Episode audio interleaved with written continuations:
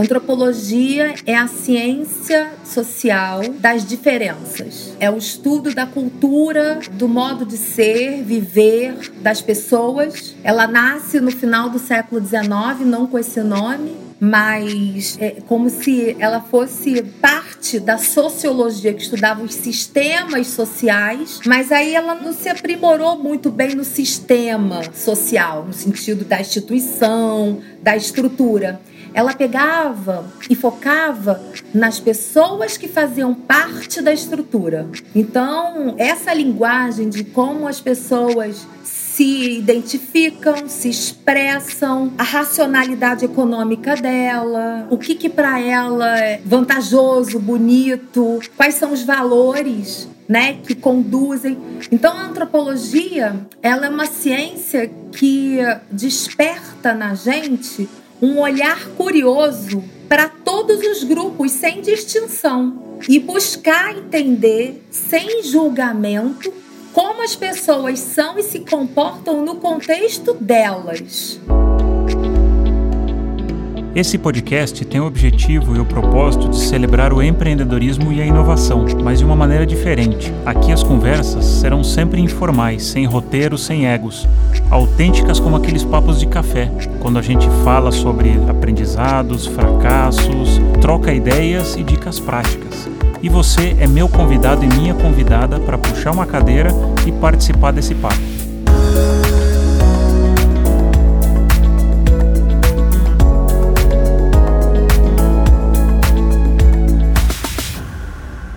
Hoje o papo é com a Ilane Jacob, que conversa comigo da sua casa no Rio de Janeiro. Ela é doutora e mestre de antropologia de consumo pela Universidade Federal do Rio de Janeiro, pesquisadora, palestrante e consultora de grandes empresas.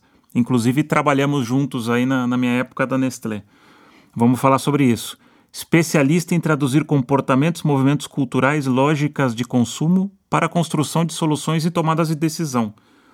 Uma parte curiosa é que durante quatro anos ela viveu numa favela. Então, como boa antropóloga, ela foi viveu a realidade de uma favela. Já palestrou em dois TEDx, o famoso TEDx, e lecionou por dois anos no Master de Marketing na Universidade Javeriana, em Cali, na Colômbia. Elaine, que legal você estar tá aqui comigo. Muito bem-vinda. Obrigada. Eu estava. Eu confesso que eu estava ansiosa por esse convite. Quase foi uma cobrança, né? é verdade. A Elaine é uma. Apesar de ser uma antropóloga, ela tem um id inquieta. Assim, a gente trabalhou junto. Nossa, adorei. Uma vez ela falou para mim, até na hebraica, eu lembro até o lugar, que toda pessoa de negócios precisava de uma antropóloga ou um antropólogo. Um personal antropólogo. É, uma antropóloga de estimação. Isso. Por que que precisa? Conta para mim. Eu acho que precisa justamente porque é, pessoas de tomada de decisão, né, elas estão focadas em resolver as questões do dia a dia da empresa.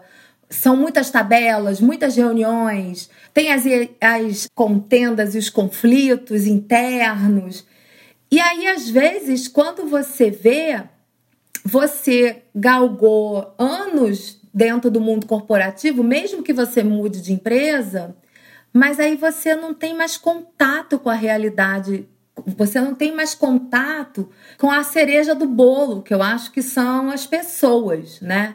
Você olha os números, mas aqueles números passam a ser números, não tem alma. Você, na verdade, quando olha para o número, quando olha para resultado, quando olha para meta, você não vê a pessoa atrás, você não vê aquela o consumidor atrás, você não vê a, é, a, felicidade daquela família quando chegou um eletrodoméstico novo da tua empresa, sabe?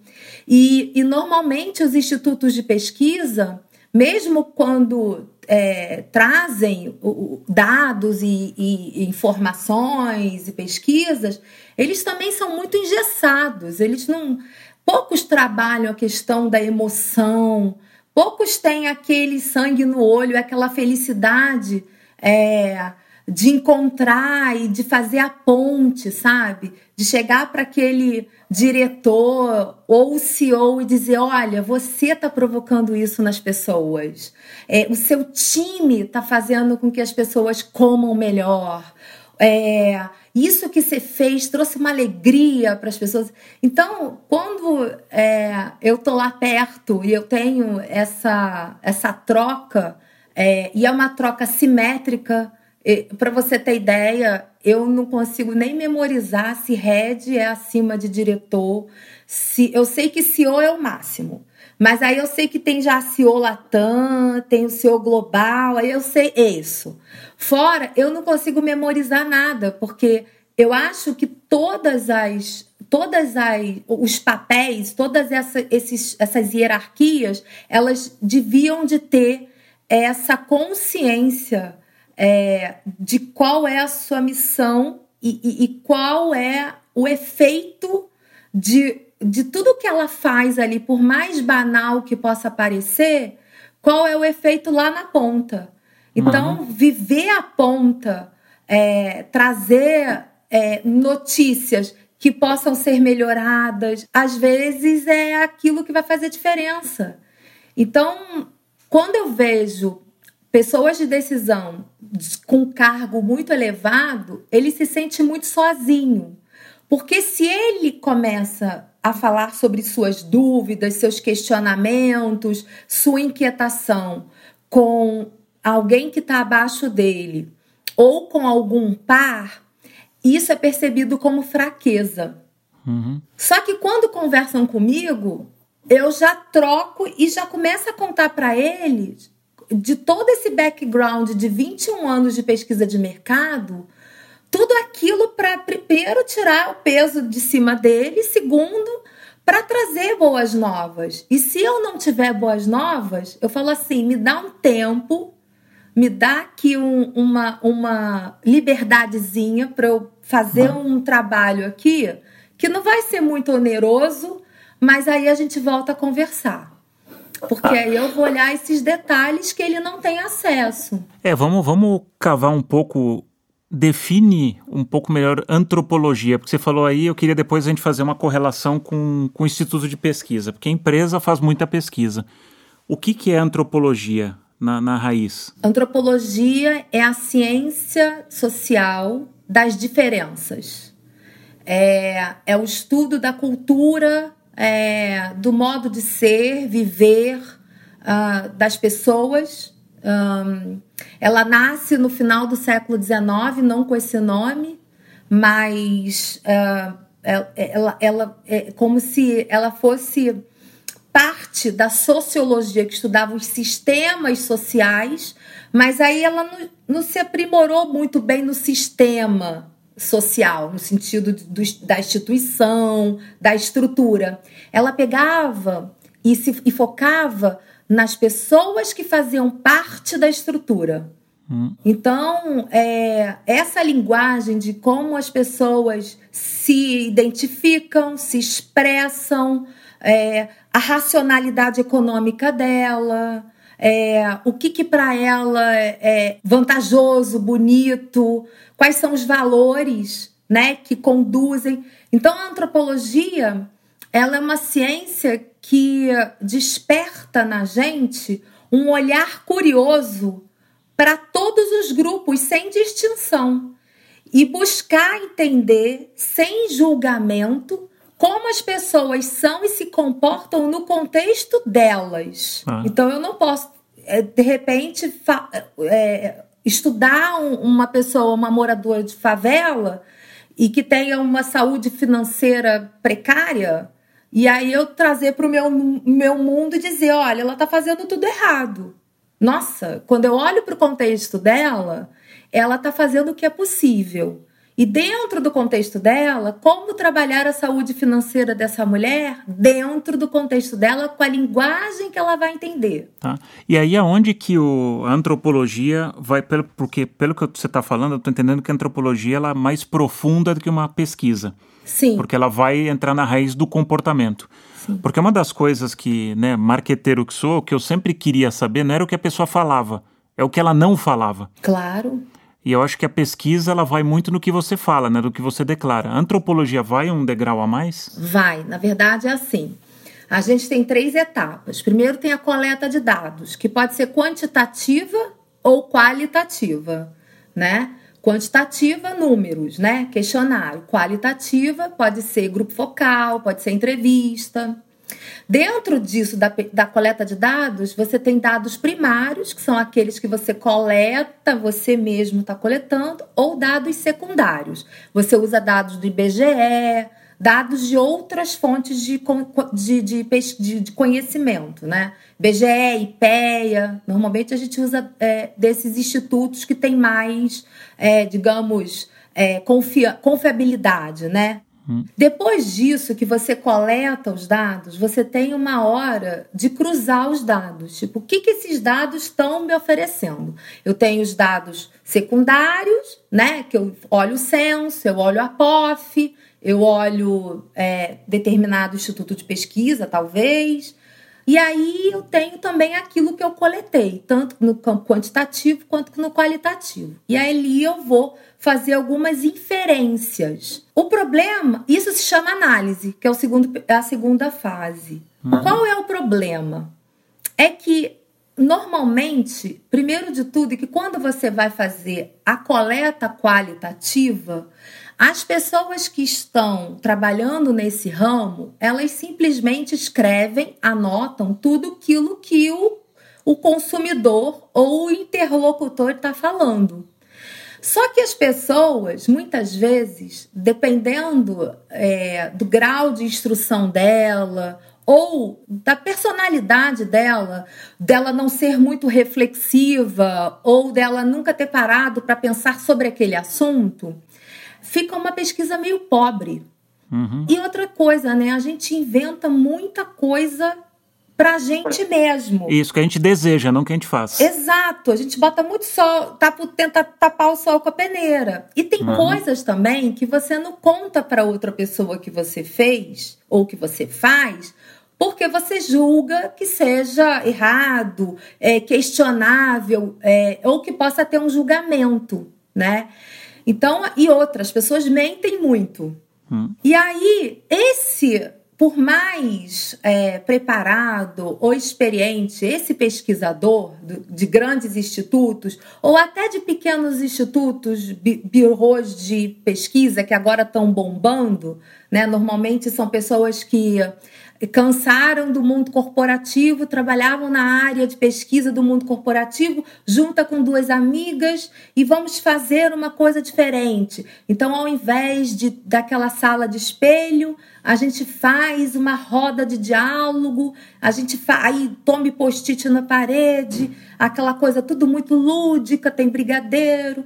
Mas aí elas também não têm esse background de entender que está passando por trás daquela resposta. O que, que acontece com a antropóloga? Ela é preparada, né? No meu caso, desde que eu entrei na graduação, e aí vamos lá, cinco anos de graduação, dois anos do primeiro mestrado, três anos do segundo mestrado, cinco anos do doutorado. O tempo inteiro eu fiz pesquisa, tanto pesquisa de mercado como pesquisa científica onde eu tinha que entender o que estava por trás da resposta das pessoas. E esse entendimento do que está por trás da resposta das pessoas é a teoria que me entrega.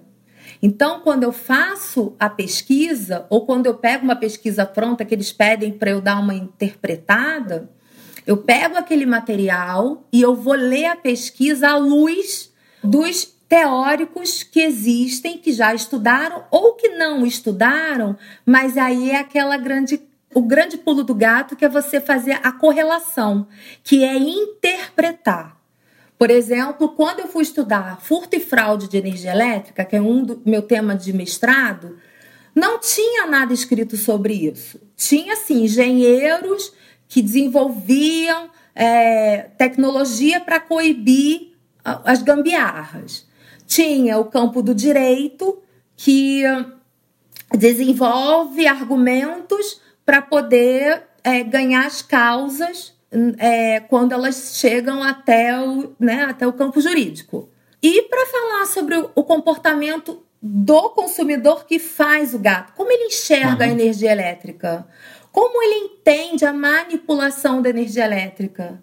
E aí eu me inspirei no arquiteto eu encontrei na teoria de um arquiteto sobre os usos e os contra-usos da cidade. E aí eu trouxe isso para dentro da energia elétrica. Porque tem ao mesmo tempo que eu usei um outro autor que fez uma pesquisa sobre urbanismo e, as, e os usos da cidade, onde ele falava sobre as relações passivas em relação à cidade e as pessoas que se apropriavam da cidade e transformavam a calçada, transformavam a rua, trans, a transformação, a manipulação. Então, assim, eu fui beber em outras fontes da antropologia urbana que não tinha nada a ver com energia elétrica, mas que quando a gente fazia essa correlação, tinha tudo a ver. Você vai buscar os gatilhos. Porque aí, Ilane, como é que você procura? Tem, eu não sei se tem determinadas perguntas ou provocações, porque isso que a gente está falando acho que é super importante. Eu lembro até da minha época da, da Diageo, a gente na época fazia muita pesquisa de quem bebe Johnny Walker. Provavelmente se você pergunta para qualquer homem classe AB, você bebe Johnny Walker? Bebo. Porque é um símbolo de status. A pessoa nem tem, nem bebe, mas ela declara que bebe porque ela quer parecer bacana. Como é que você consegue cutucar e descobrir o que não é dito? Como é que você chega na, na, nas pessoas? É conversando como se aquilo não fosse uma pesquisa. Hum. Vamos no bar? Vamos. E ah. aí eu chego lá e falo, então, sabe aquele drink que usa com Johnny Walker? Que aí, de repente, mistura com... Eu invento. Ele, ah, ah eu sei. Dali eu começo a entender que ele não sabe nada de Johnny Walker, entende? Ah, tá. Eu vou entender, eu vou provocando essa pessoa com possibilidades que não existem ou com é como se você contasse mentira dizendo que você foi a Paris e conhece Paris na, na, com a palma da tua mão. Uhum. E aí eu vou falar assim, então, a cidade é toda dividida, arrumadinha, né? É, como um tabuleiro de xadrez, né? Tudo arrumadinho. Aí você é muito organizado. E aí eu sei que, obviamente, Paris não é organizada desse jeito. É, é uhum. é organizado por distritos e arrondissements. Então, ah. assim, a gente vai entrando dentro daquele processo e tem que ter um repertório é, que é de vida. É isso uhum. que eu acho que as pessoas não entendem. É que eu só tô nesse lugar e eu só, só consigo fazer isso porque desde que nasci, eu fui essa pessoa curiosa para viver umas aventuras para aprender. Eu não sabia o porquê de eu estar tá aprendendo. Quando eu cheguei na faculdade e eu vi que isso era uma técnica e uma metodologia, eu falei, gente, mas olha.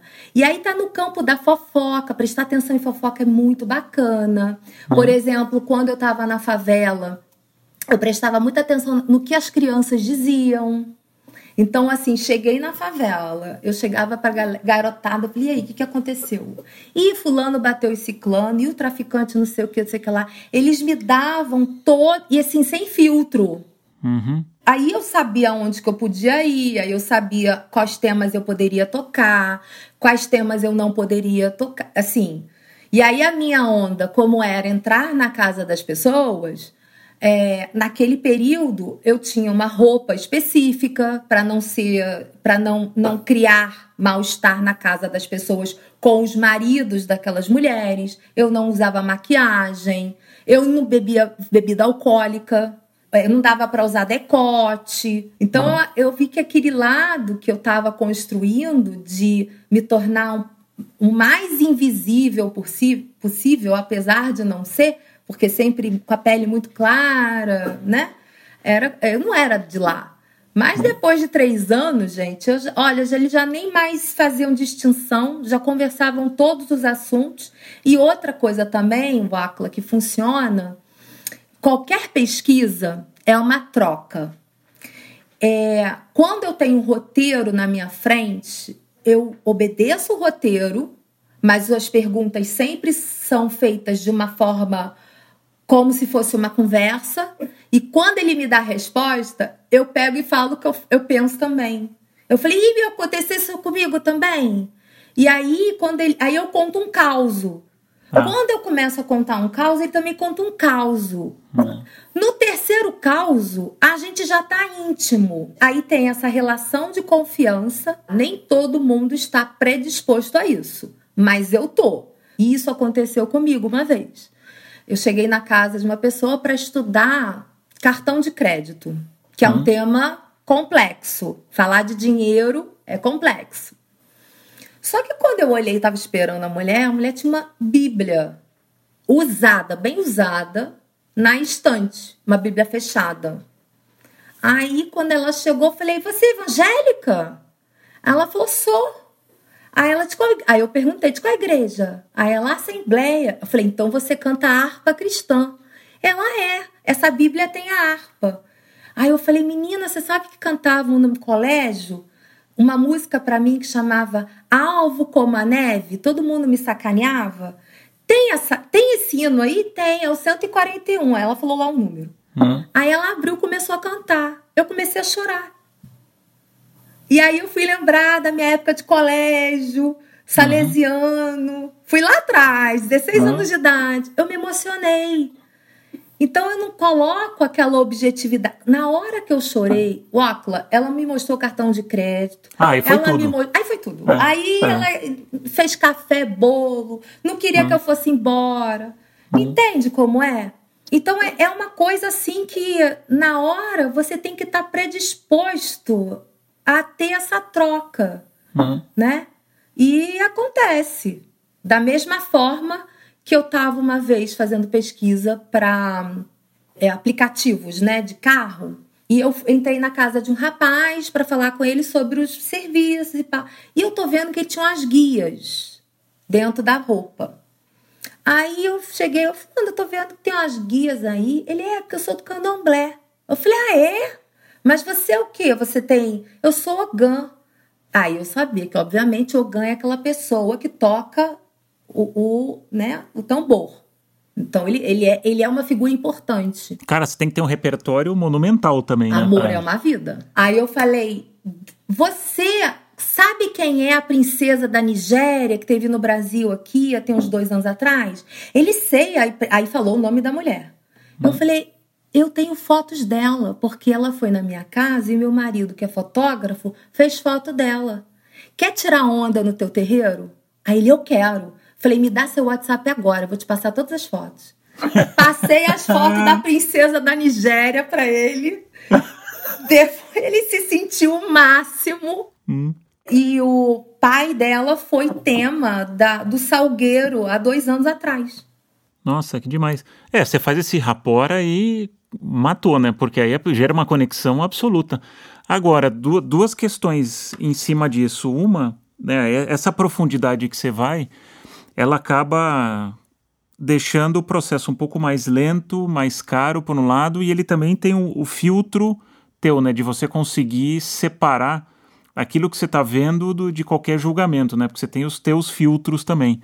Como é que você consegue é, navegar com isso? Porque fica uma pesquisa também mais densa, o que é legal, mas né, ela fica mais lenta, mais cara. Como é que. Não, é igual a, igual a de um instituto. Ela não fica uhum. mais cara. A diferença é que o Instituto pergunta na hora do aquecimento: o que, que você gosta de fazer como hobby? Ah, e aí você faz. Ah, e aí quem mora? Ah, aí eu falo: ah, tem cachorro. Ah, o cachorro. Entendeu? Ah, Eles uhum. fazem sempre o aquecimento, um aquecimento que, tipo, sabe? Mais uhum. do mesmo. Sim. E meu aquecimento é outro, simplesmente eu chego lá.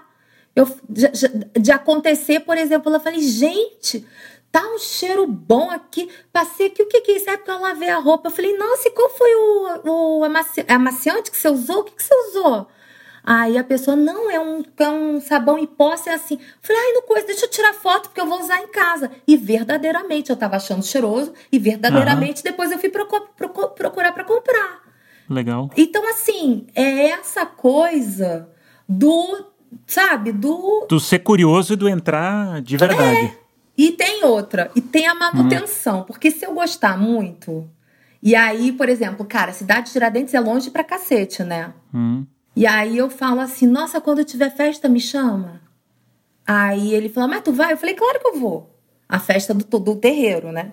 Hum. E aí tem, às vezes, alguns momentos que eu acho que aí é a Elaine, que não está fazendo a pesquisa para o aplicativo, mas é a Elaine com a sede de ter mais repertório. Tá, de ler cultura e viver cultura. E viver e me jogar. Uhum. Então é, é, é, uma. Porque as pessoas, às vezes, que trabalham com pesquisas, elas ficam muito robotizadas e mecanizadas. Uhum. E aí elas deixam de ter. Elas acham que ter aventura antropológica é viver em outro país, é conhecer outro país.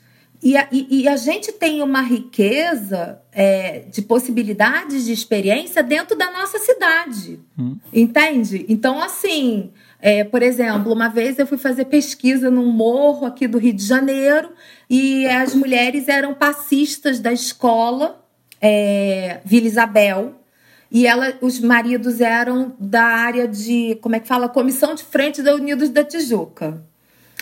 Aí eu vi que elas faziam fazer aquelas tranças, sabe aquelas trancinhas? Hum. Aí eu falei, ah, enquanto eu faço a pesquisa, será que rola de fazer as tranças? Não, mas a trança dura 10 horas para fazer. Não, mas você, eu pago, eu posso ficar aqui, eu quero, eu quero ter a experiência de fazer a trança. Olha, depois que eu fiz a trança, eu fui convidada para entrar no VIP da Unidos da Tijuca, da, da Vila Isabel, da, e eu ia.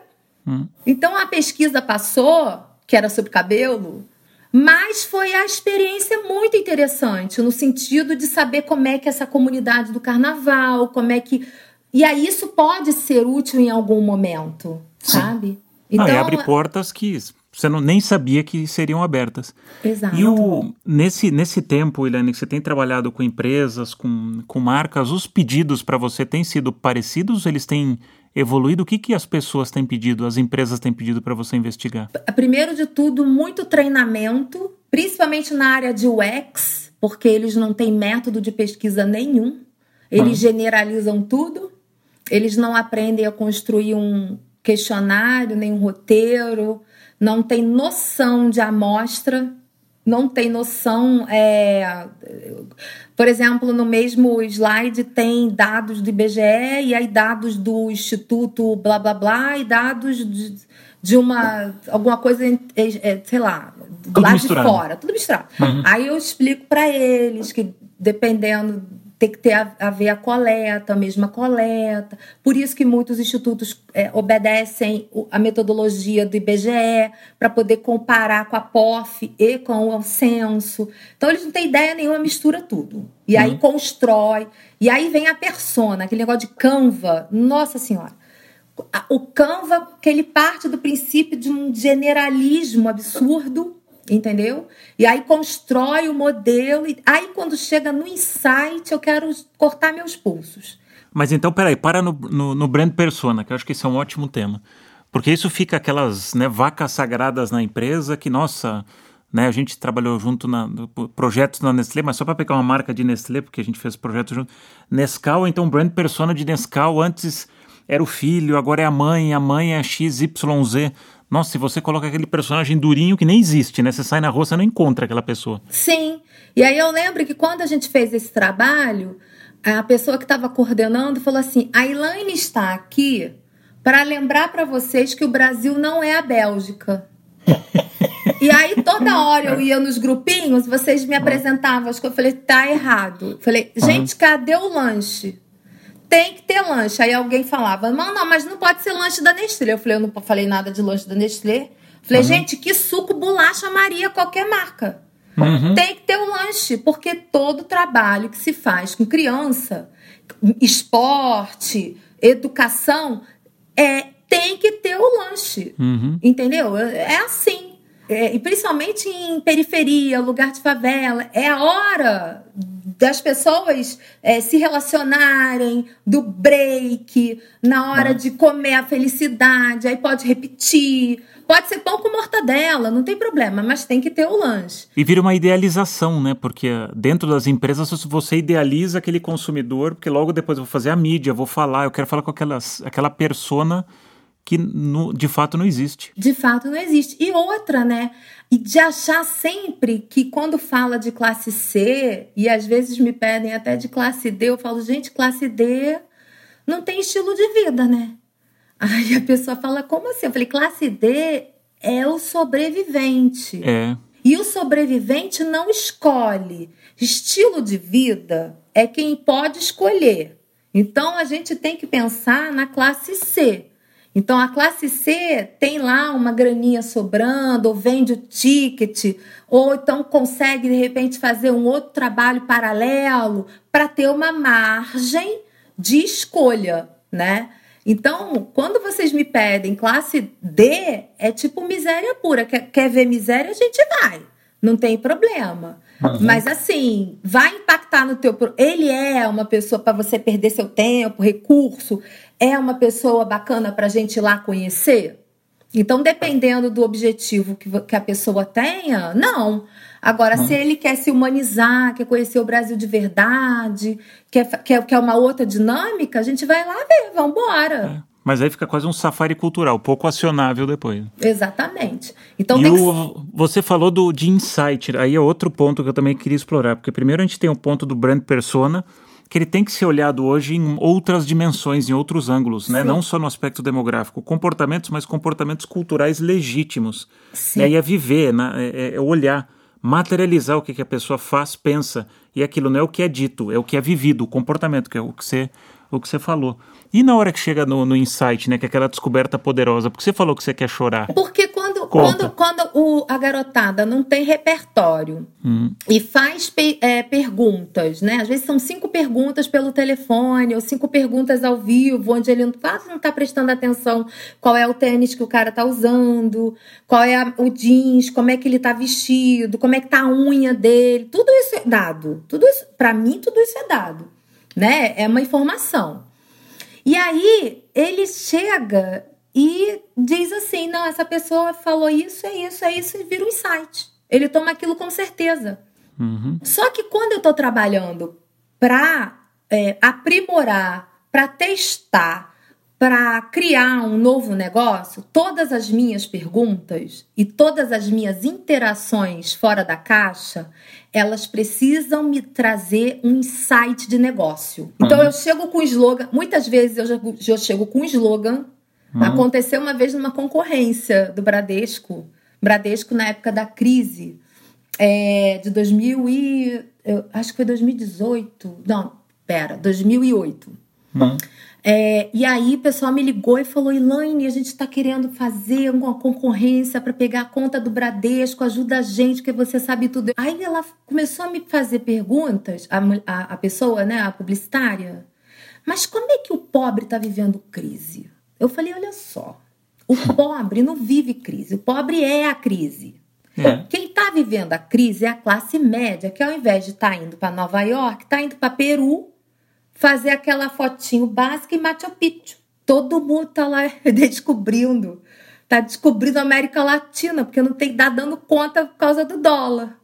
Então, assim, quem tá sentando e chorando é a classe média. O pobre, minha filha, tá na vida dele, curtindo, fazendo as mesmas coisas. Porque ele sempre teve essa crise. Ele é a crise. Uhum. Então, é, e tem uma outra coisa. Ela, mas como é que ele vive assim a vida dele? Eu falei, ele acredita em Deus. Eu falei, oh, e pobre não olha para trás, olha, oh, pobre olha para frente. Aí hum. eu falei, outra coisa que pobre gosta é de frase de efeito. Sabe mantra de rico?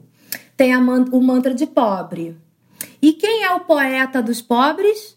Aí todo mundo ficou quieto. Falei, gente, Pedro Bial, Big Brother, oi. Eu falei, então assim, bota o Pedro Bial. E outra coisa, começa a falar a perspectiva do para frente. O que, que é o para frente de um pobre? É conseguir pagar a faculdade do filho até o final, é conseguir o primeiro emprego carteira assinada. Então vocês têm que fazer um levantamento de tudo aquilo que é o para frente do pobre. Não é o seu para frente. Não é Sim. é viajar para Paris. Ele é. quer ir para o Ceará, para praia, entendeu? São conquistas do pequeno progresso, não é Exatamente. Do, é. Então, assim, coisas que ele vai poder ambicionar e conquistar.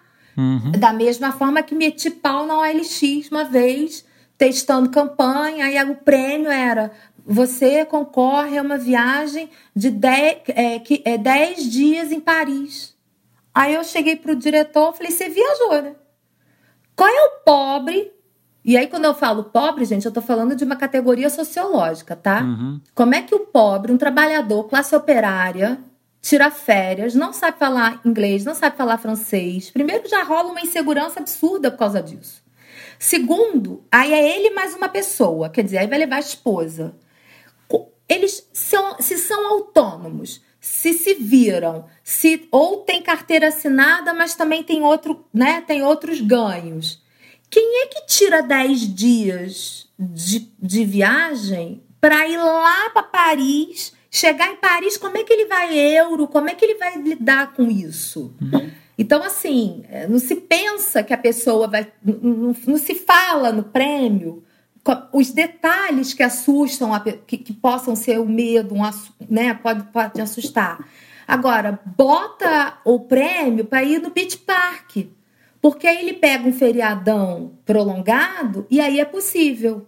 Uhum. É possível ele fazer. É ali no Legal. Ceará, em quatro dias ele leva a família com tudo regado. E falando de, de comportamentos, aí me conta um pouco o que, que você, né, curiosa, como você é observadora, o que, que aconteceu na tua, na tua visão nesse, nesse um ano e meio que a gente está vivendo essa, né, todo esse novo contexto onde muita coisa acelerou? Porque eu, eu, é interessante, né? A gente não se move por amor, mas pela dor a gente se move. Então muitos negócios estão se movendo ou porque eu se mexia ou ia para o saco. Muitas pessoas que agora, nossa, estão em risco, não, não da doença, mas de putz, perder emprego ou de economia frágil está precisando se movimentar, muita coisa se reinventando. O que, que você viu acontecendo aí nos comportamentos? Porque eu acredito, né, e você eu queria a tua avaliação de tem alguns comportamentos que são basilares, né, são básicos nossos. E tem outros que talvez toda essa sacudida de mundo deu uma estremecida. O que, que, você, que, que você tem acompanhado nesse ano e meio, dois anos aí que mudou? Olha, eu acho que no começo, assim, rolou uma.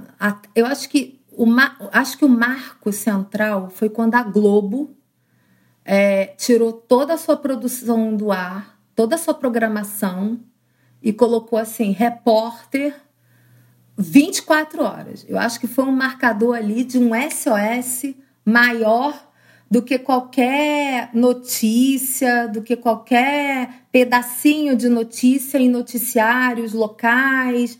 Eu acho que foi a Globo ainda é essa, esse, ainda tem essa primazia, sabe? Essa, é. Essa fortaleza. Tipo, William Bonner falar, vamos tirar do ar porque a gente não pode colocar nossos profissionais em risco e, e aí a coisa toda. Falei, meu, nossa, meu Deus, né? Hum. A segunda, é, e aí eu acho que todos estavam dentro de um carrinho, meio que achando que ia viver uma montanha russa, que ia chegar lá no pico, ia passar um medinho e vambora com isso. E aí as coisas não foram acontecendo assim, né? Eu acho que quando, obviamente, eu acho que vou falar uma coisa que é senso comum, a morte, né?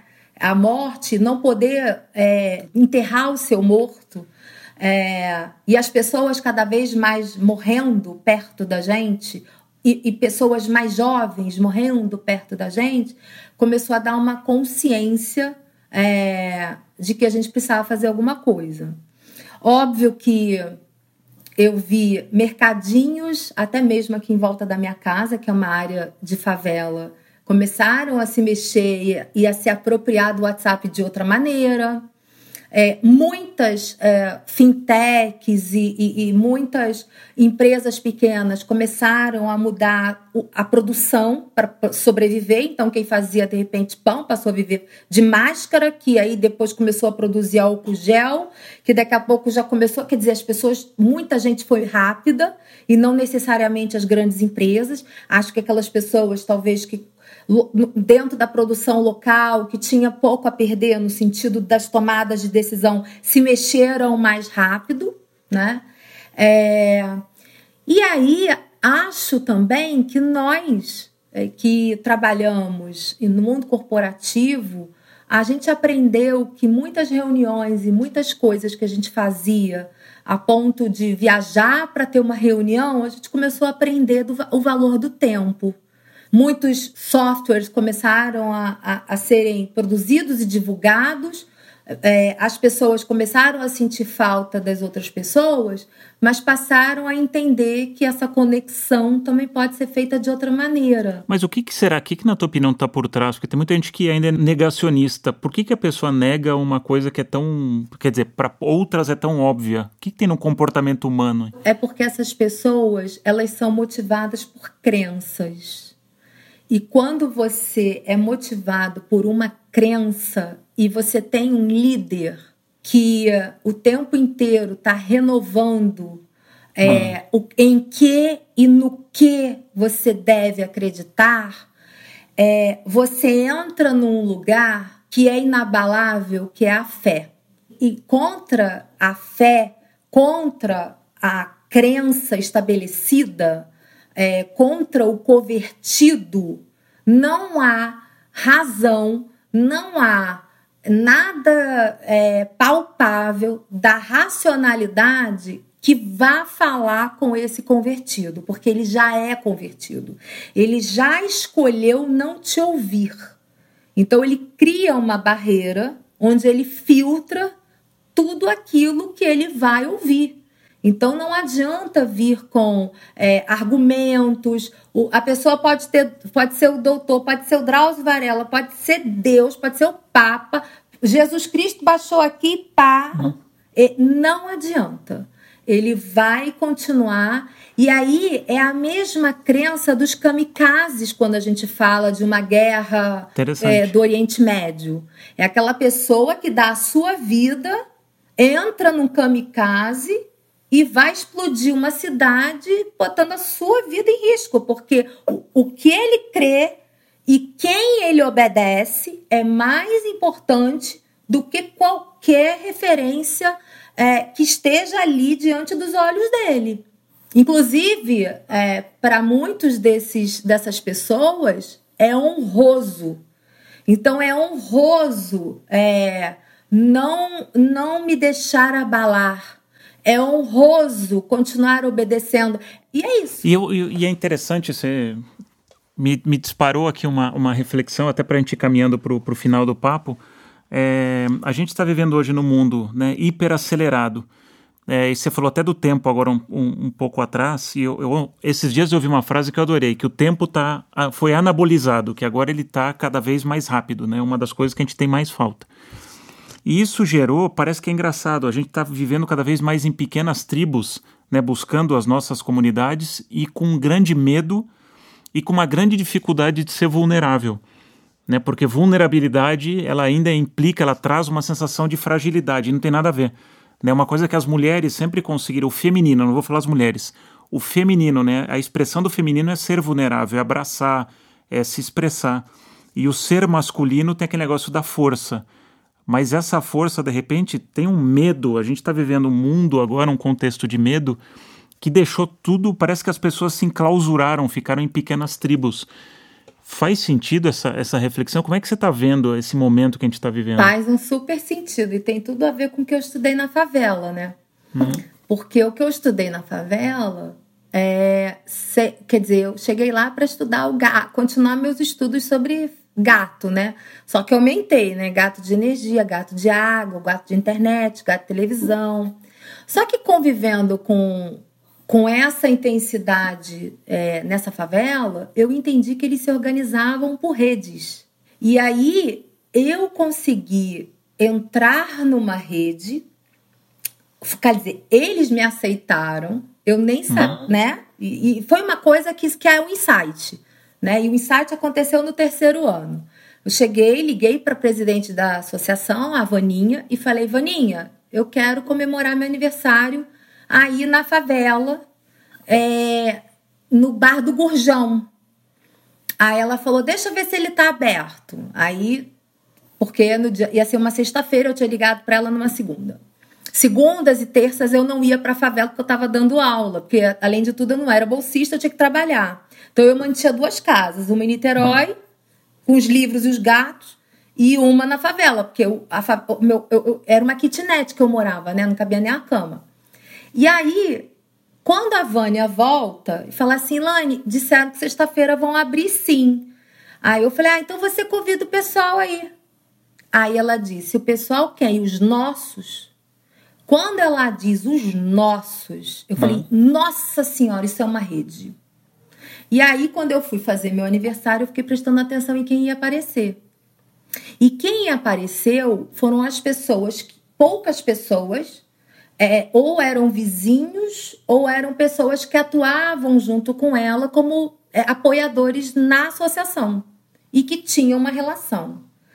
E aí, quando eu fui fazer a minha tese, de novo, não tinha nada sobre isso, economia de compartilhamento, não tem material. Porque tudo que se fala de economia de compartilhamento está relacionado à internet. Só que a economia de compartilhamento, essa economia de, da intimidade, é promovida por redes sociais de assistência mútua. Então, isso que você está falando, de que as pessoas com a pandemia começaram a olhar para o vizinho, começaram a, a construir as suas redes, é porque essas pessoas, talvez pela primeira vez, se sentiram igualmente vulneráveis e se juntaram porque juntas elas estavam vivendo, trocando, se fortalecendo e se apoiando. Por que, que isso parece muito novo na classe média, nos prédios, nos condomínios? E na favela, isso sempre existiu. Porque a favela é sempre o lugar da crise.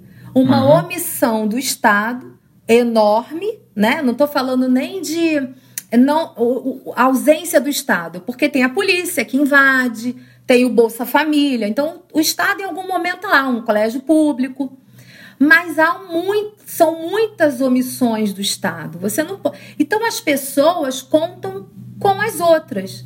Então o que eu vi e que acontece em toda favela ou periferia são grupos pequenos de oito famílias, não é muito grande, e elas vão construindo uma rede, como se fosse uma rede de proteção para aquelas pessoas que estão lá no trapézio. Então você está lá no trapézio vivendo a tua vida, mas você sabe que se de repente seu filho, você precisar sair de casa e alguém olhar teu filho, você sabe que tem uma pessoa para deixar o seu filho lá. Se de repente a sua mãe é uma idosa que precisa de cuidados num determinado horário, mas é o horário do teu trabalho. Você te, deixa a chave com, com essa pessoa da sua rede e ela vai lá e cuida. Agora, quando se fala assim, parece, nossa, que mundo moderno, maravilhoso. Agora, é uma rede que todos precisam partilhar dos mesmos valores, hum. precisam partilhar é, de que a rede está acima das suas decisões individuais porque tem festa, mas também tem luto. Tem a hora de organizar uma festividade, mas tem a hora também de limpar as coisas. Tem o momento da alegria, tem o momento da tristeza, e você tá que tá lá firme. Né? E é interessante você estar tá falando, porque isso talvez tenha sido apresentado agora à classe média, à classe mais alta, com a pandemia. Exatamente. E aí é muito curioso porque o Globo Repórter, é, eu tinha dado uma palestra sobre isso é, para Globo, é, no Jardim Botânico, é onde fica o cérebro né, da Globo. E aí o pessoal agora, depois na pandemia, lembrou, gente, o trabalho da Elaine.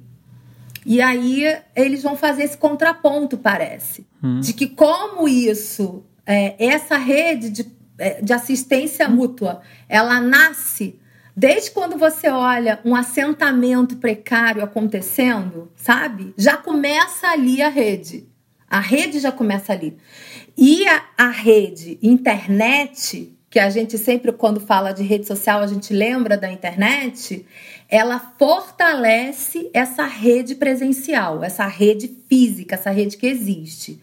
E essa rede, o ACLA, ela existe desde que a sociedade é sociedade.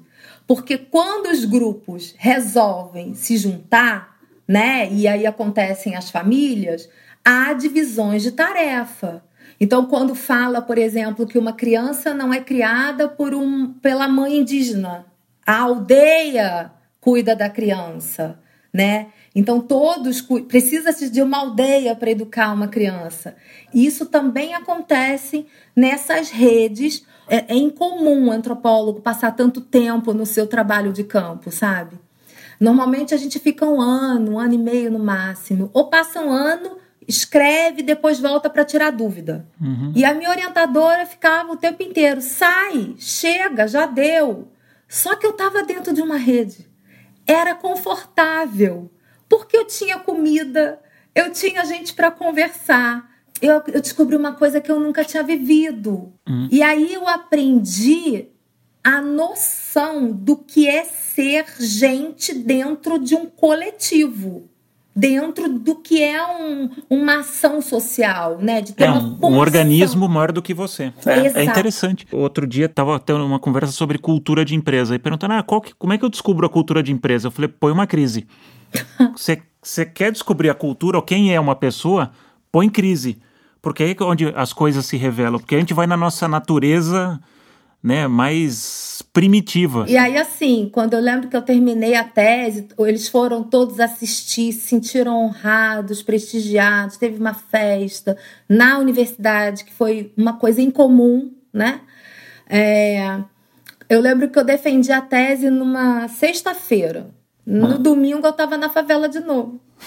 Aí a Vânia fala: O que, que tu tá fazendo aqui? Você já não formou? Eu falei, mas eu não tinha para onde ir. Aí eu vim ficar aqui. Aí ela falou, então vem almoçar. Aí eu fui almoçar. E aí eu tive que fazer uma, um corte drástico, né? De falar que, que eu falei, olha, eu vou dar uma sumida. E isso é porque eu não. Senão eu, eu vou acabar virando o que eu não sou. Uhum. Que é um morador Sim. de favela, que é uma favelada. Uhum. E aí eu me mudei para os Jardins em São Paulo. Saí da favela e fiz assim, a conversão. É, e eu fiquei seis anos sem botar o pé na favela. Agora, para gravar o Globo Repórter, eu voltei. E aí é muito curioso, que é como se não tivesse dado stop. Deu pause e voltamos a dar o play. Porque nesse tempo todo, eles criaram um grupo chamado Família e me colocaram nesse grupo. Minha família não tem grupo, mas eu estou no grupo da rede social da favela. Sensacional. É, Elaine, para a gente acabar, porque essa conversa que a gente está tendo aqui eu acho sensacional. Só que quando eu reflito né, nos meus anos de, de empresas, corporações, é uma conversa quase que alienígena dentro de uma, de uma empresa, numa marca. Porque a gente está falando de pessoas reais, da vida real, do mundo real, não do mundo idealizado. Conta uma experiência onde quando você traz esses elementos, essa conversa, para as empresas, tem muita resistência? Ainda as pessoas estão escutando mais você? Como é que está isso agora? Quando me procuram, eles escutam. E normalmente quem me procura são as pessoas de altos cargos. Uhum. Então elas já de alguma forma têm uma primeira conversa, se encanta, porque eu acho que a antropologia e talvez a minha experiência de vida, parece que eu tenho 80 vidas, acaba é, acaba influenciando assim é, encantando, porque talvez uhum. ele, essa pessoa que está dialogando comigo, talvez tenha até uma vontade de ter, de ter tido um pouco disso e estava preso às convenções, né? E eu não. não. É, já neguei muito emprego, gente, em muita, em muita empresa. É, que, que eu já é, fiz trabalho ou consultoria e as pessoas querem me prender e eu tenho que falar com muita boa vontade que se eu ficar lá eu vou emburrecer, hum. que na verdade eles podem me chamar quando eles quiserem. É, você perde a tua magia, que é de ser lateral, de estar tá olhando cultura. Mas já aconteceu da mesma empresa falar: a gente queria fazer um trabalho, a gente queria montar uma empresa de depilação a laser. Eu falei: preciso fazer uma, uma pesquisa. Vocês têm 30 mil? Tem. Me dá aqui que eu vou fazer. Fiz os meus estudos, fiz o levantamento, eu falei: não abra Hum. Por que não? Falei, porque o povo, o teu pessoal usa maquininha. E a mulherada tem uma relação íntima com as suas, com as suas depiladoras. E quem já está fazendo depilação a laser é, é a empresa da Xuxa, que está em todo canto. Então, o que, que vocês vão acrescentar? Nada. É. A, a, empresa da Xuxa é low cost, então, para quê? Vai perder dinheiro à toa. Justo, justo. Ilane, muito obrigado. Cara, que, que papo muito legal. Terminamos papo... falando de pelos. o da falta dele. Bom, como eu sou careca também, tá tudo, tá tudo certo. É, mas muito obrigado. Sempre adoro falar com você que a gente Começa num lugar, termina em outro, aprende pra caramba, troca a figurinha. Muito bom, muito bom. Espero que quem está escutando, esteja escutando a gente, o episódio, tenha curtido tanto como a gente bater esse papo. Sim. Valeu. A antropologia serve para muita coisa. Eu acho que, na verdade, essa visão dos acadêmicos que ficam lá trocando ah, histórias e debatendo o sexo dos anjos. Uhum. Acho que por isso que eu tive que até criar uma espécie de antropologia estratégica, né? Que é uma antropologia que é aplicável, né? É, justamente para me diferenciar e para falar a língua das empresas, né? Porque um dos primeiros mandamentos da antropologia é aprenda a língua do nativo. E o meu nativo é o mercado. Então eu tinha que, e eu tenho o tempo inteiro que estar a par, é, tanto do que acontece dentro do universo acadêmico, mas também dos meus nativos do mercado. Corporativos, justo. Exatamente. É, né?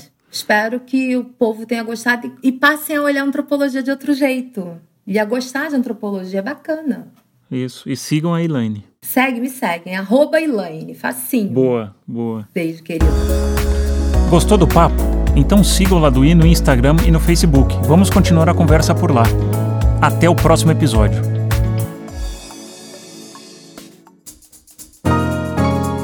Esse podcast é uma produção em parceria com a Audioria